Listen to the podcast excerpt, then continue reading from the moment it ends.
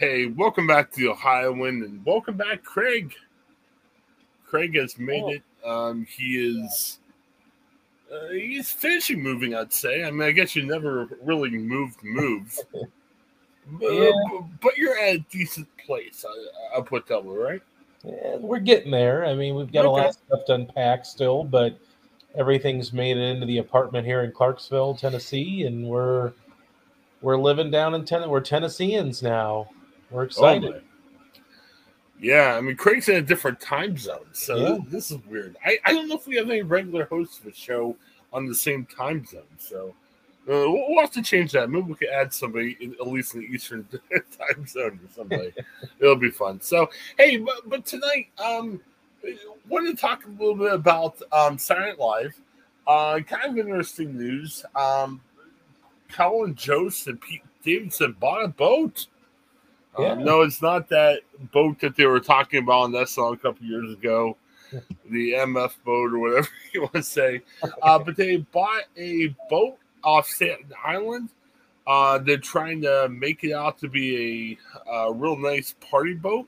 Yeah. Um, here's why we're talking about this. I think it's fun because it's one of those stories that hit pop culture news. And you're a celebrity if you got the money, buy whatever you want.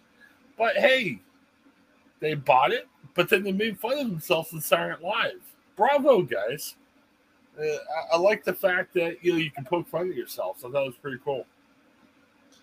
Yeah, they incorporated a character um, in the Weekend Update segment, uh, played by Alex Moffat, who's made several appearances as sort Yeah. of this rich, snobby guy that you know talks about the finer things in life and stuff like that. So, um, you know, so they incorporated it, you know, pretty organically into their bit, um, and obviously, you know, I, I think they they tend to have a lot of fun with each other when they when they interact on Weekend Update anyway.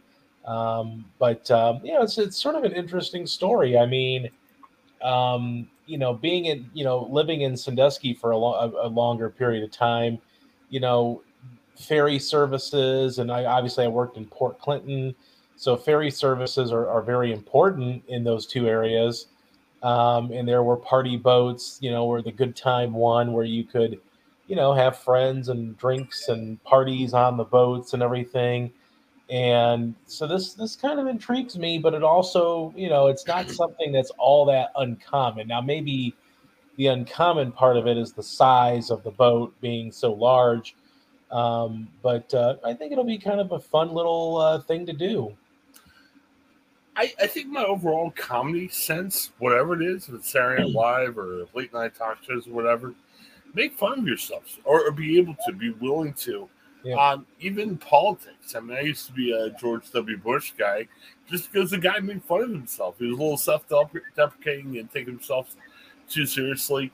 And I gotta say, like, I first really didn't care much about Colin Jost when I first saw him as a weekend anchor. But the more it goes on, there's a little bit more self-deprecating. And hey, you wouldn't be there, just self-deprecate, and that that should do well. So Yeah. we'll see how the boat does. We'll see if there's any more discussion about it. I'm sure, like anything else, it's probably a couple years away from being done and being seaworthy, I guess. And Yeah, I feel like there's there's probably got to be a skit. You know, whenever they decide. I mean, they could make it you know a, a recurring skit if they'd like to on Saturday Night Live. They could wait till everything opens up and the boat's ready to go and, and the party begins. You know, I- but I feel like you know with this now, granted, you know those are the the, the two guys that are they're currently there. And maybe Pete Davidson may not stick around. Maybe Colin Jost may not stick around. SNL is that long. Uh, but uh, maybe by the time the boat's ready to go, maybe they're um, of the mindset that they'd like to, to do some skits on that. Maybe they could incorporate that into um, the actual show, and then it's also sort of a nice little marketing tool as well. yeah, I mean, hey, anything to come back if they're not there anymore and do a, Right. a guest appearance or whatever. It should be interesting. Yeah, All right. Well, hey, thanks for checking out the Ohioan. Uh, we got full length shows, uh, little clips from here and there. Uh, talk about stuff going on pop culture wise. Um, uh, the, we have a ways you can support the show. So instead of giving a ton of ads right now, just go click on the ways you can support the show. We got sponsors, a bunch of things you can do. So thanks for checking out the Ohioan. Have a great day, everybody. Hi, I'm Jennifer Mooney. Welcome to what is our new Hope Interrupted podcast based on the work from our book, Hope Interrupted, that I co authored with my good friend Byron McCauley. Hey, Jennifer, you know, I'm looking forward to this podcast as much as I was look, looking forward to writing this book with you. We hope to interview some uh, high impact folks as well as have a little fun. We're going to cover stories of hope.